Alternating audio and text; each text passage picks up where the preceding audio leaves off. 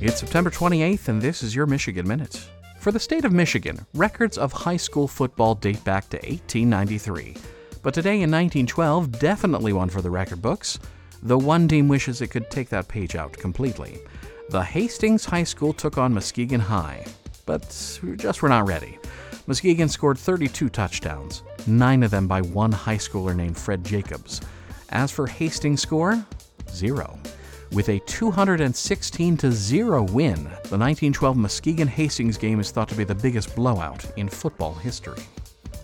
Also, even though it's nowadays called the Detroit Free Press, today in 1835, the then Democratic Free Press and Michigan Intelligencer began publication and remains Michigan's longest continually published newspaper. Happy anniversary to the Freep. And that is your Michigan Minute.